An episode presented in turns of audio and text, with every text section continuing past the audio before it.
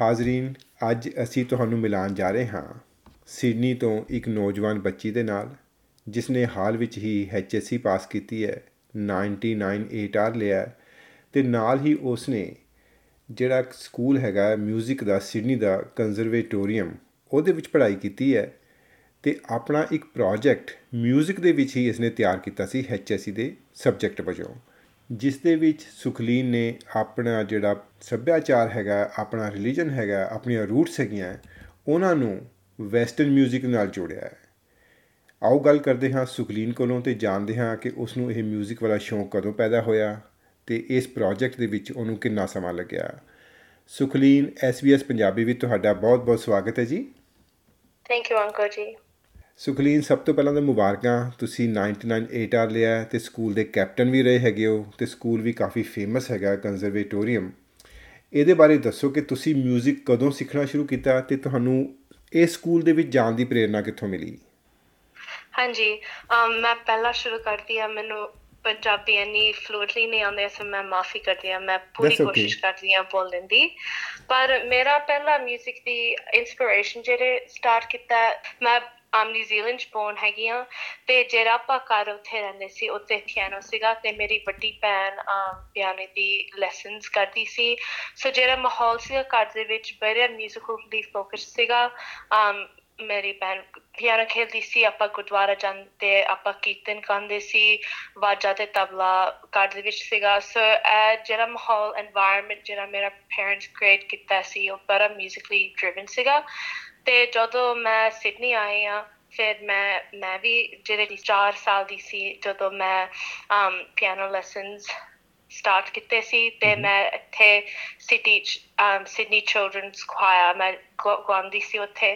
ਸੋ ਜਿਹੜਾ ਮੇਰਾ passion for 뮤직 ਇੱਥੇ ਸ਼ੁਰੂ ਸੀਗਾ ਤੇ ਅਮ ਇੱਕ ਹੋਰ ਗੱਲ ਬੜੀ ਲਾਈਕ ਇੰਪੋਰਟੈਂਟ ਜੀ ਹੈਗੀ ਹੈ ਜਿਹੜਾ ਆਪਾਂ ਸਾਰਾ ਪੰਜਾਬੀ ਆਪਾਂ ਹੈਗੇ ਤੇ ਗੁਰਦੁਆਰਾ ਆਪਾਂ ਜਾਂਦੇ ਤੇ ਗੁਰੂ ਗ੍ਰੰਥ ਸਾਹਿਬ ਦੇ ਵਿੱਚ 31 ਰਾਗਾ ਹੈਗੇ ਨੇ ਤੇ ਪੋਇਟਰੀ ਤੇ ਬੜਾ ਰਿਦਮਿਕਲੀ ਆਰਗੇਨਾਈਜ਼ ਹੈਗਾ Guru Granth Sahib ji so I think there's something very special about Sare Punjabi community that we are all very musical. And I think all that I did was I recognized that and I used that to create this composition.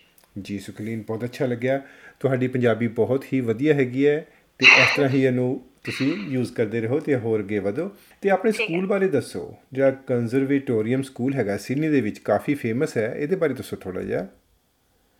ਹਾਂਜੀ ਸੋ Sydney ਕੰਜ਼ਰਵੇਟੋਰੀਅਮ of 뮤직 ਹੈਗਾ city 'ਚ। ਤੇ ਇਹ academy ਹੈਗਾ ਜਿਹੜੇ ਬੱਚਿਆਂ ਨੂੰ passion ਹੈਗਾ ਮਿਊਜ਼ਿਕਲੀ ਤੇ ਜਿਹੜੇ ਬੱਚਿਆਂ ਕ੍ਰੀਏਟਿਵ ਮਾਈਂਡਸੈਟ ਜਿਹੜਾ ਹੈਗਾ ਤੇ ਇਸ ਜਗ੍ਹਾ ਲਈ ਬਹੁਤ ਵਧੀਆ ਹੈਗਾ। ਤੇ ਇਹ ਸਕੂਲ ਤੇ ਮੈਨੂੰ ਬੜੀ ਵਧੀਆ ਓਪਰਚ्युनिटीज ਤੇ ਰਿਸੋਰਸਸ ਸੀਗੀਆ ਮੈਂ tutor like for tutors meeting teachers 뮤직 teachers um ਤੇ ਯਾ ਮੈਂ ਸਿਰਫ um ਕਿੱਲੀ ਪੰਜਾਬੀ ਕੁੜੀ ਸੀ ਉੱਥੇ ਤੇ ਮੇਰੀ ਵੱਡੀ ਭੈਣ ਵੀ ਉੱਥੇ ਗਈ ਸੀ ਸੋ ਬੜਾ ਸਪੈਸ਼ਲ ਸੀਗਾ um bringing ਸਾਡਾ Punjabi culture to a western platform ਜੀ ਤੇ ਇਸ 뮤직 ਤੋਂ ਇਲਾਵਾ ਤੁਸੀਂ HSC ਦੇ ਵਿੱਚ ਹੋਰ ਕਿਹੜੇ-ਕਿਹੜੇ ਸਬਜੈਕਟਸ ਰੱਖੇ ਹੋਏ ਸੀਗੇ ਤੇ ਤੁਹਾਡੀ AITAR ਕਿੰਨੀ ਆਈ ਹੈ ਉਹਦੇ ਬਾਰੇ ਦੱਸੋ Um, ਮੇਰੀ ਹਾਈ ਸਕੂਲ ਸਰਟੀਫਿਕੇਟ ਵਿੱਚ ਮੈਂ ਇੰਗਲਿਸ਼ ਐਕਸਟੈਂਸ਼ਨ 1 ਕੀਤਾ ਮੈਥ ਐਕਸਟੈਂਸ਼ਨ 1 ਕੈਮਿਸਟਰੀ ਤੇ ਆਫ ਕੋਰਸ 뮤직 ਐਕਸਟੈਂਸ਼ਨ ਵੀ ਕੀਤਾ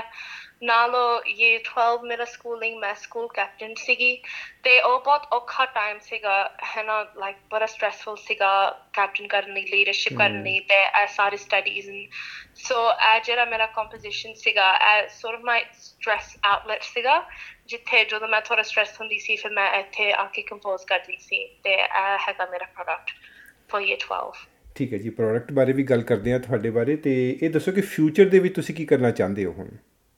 ਹਾਂਜੀ um ਮੇਰਾ ਹੁਣੇ ਟਾਈਮ ਹੈਗਾ ਜਿਹੜਾ ਮੇਰੇ ਆਫਿਸ ਆ ਰਹੀਆਂ ਨੇ ਸੋ ਇੱਥੇ ਮੈਨੂੰ ਪੂਰਾ um I'm not sure exactly right now.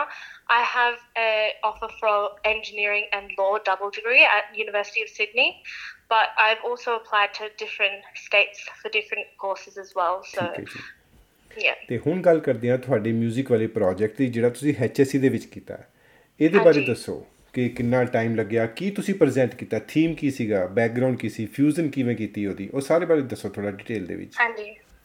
ਹਾਂਜੀ ਸੋ ਟੈਕਨੀਕਲੀ ਮੈਂ, ਜਿਹੜੀ ਮੇਰਾ um composition ਸੀਗਾ, ਉਹ um it was a fusion, like you said, of between ਜਿਹੜਾ ਮੇਰਾ ਪੰਜਾਬੀ ਆਇਡੈਂਟੀਟੀ ਹੈਗਾ ਤੇ ਮੇਰਾ ਜਿਹੜਾ ਐਜੂਕੇਸ਼ਨ ਮੈਂ ਵੈਸਟਰਨ ਕੀਤਾ musically um ਮੇਰਾ ਬੜਾ ਇਨਸਪੀਰੇਸ਼ਨ ਸੀਗਾ ਗੁਰੂ ਗ੍ਰੰਥ ਸਾਹਿਬ ਜੀ ਦੇ ਬਾਰੇ ਸੋ ਜਿਹੜਾ ਸ਼ਬਦ ਮੈਂ ਕੀਤਾ ਹੈ ਬਰਸ ਅੰਮ੍ਰਿਤ ਤਾਰ ਤੇ ਇਹ ਸ਼ਬਦ ਰਾਗ ਤੁਖਾਰੀ ਵਿੱਚ ਲਿਖਿਆ ਹੋਇਆ ਗੁਰੂ ਨਾਨਕ ਦੇਵ ਜੀ ਜਿਹੜਾ ਰਾਗ Tukhari he composed it so rag tukhari isn't actually from the indian classical rag system so mm-hmm.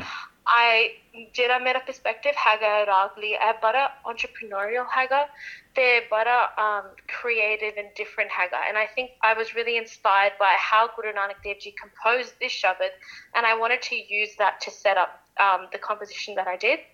They're not only with the rags but talam I I the whole piece is created through talas. So my tal um, that I was influenced was Bella Jabdal. Mm-hmm. It's a das beat cycle. Dadra is a 12 beat cycle. The Rupik Jolda beat cycle. And Tal is the basic like 16 beat cycle. So I use these char tala to create my own tals, and that's the structure of my composition.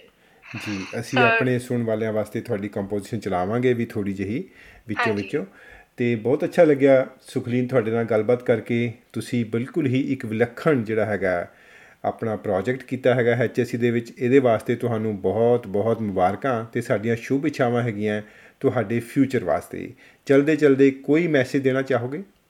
ਅਮ, ਮੈਂ ਕਹਿੰਦੀ ਆ ਜਿਹੜੇ ਸਾਰੇ ਬੱਚਿਆਂ ਹੈਗੇ ਆਪਾਂ youth Punjabi youth ਦਾ, um, ਤੁਸੀਂ ਡਿਫਰੈਂਟ ਹੈਗੇ ਹੋ ਤੇ you should use your differences to create something special for not only for yourselves but also for our future generations because that's what our Gurujis did so we should do the same. Thank you thank you जी गलबात करने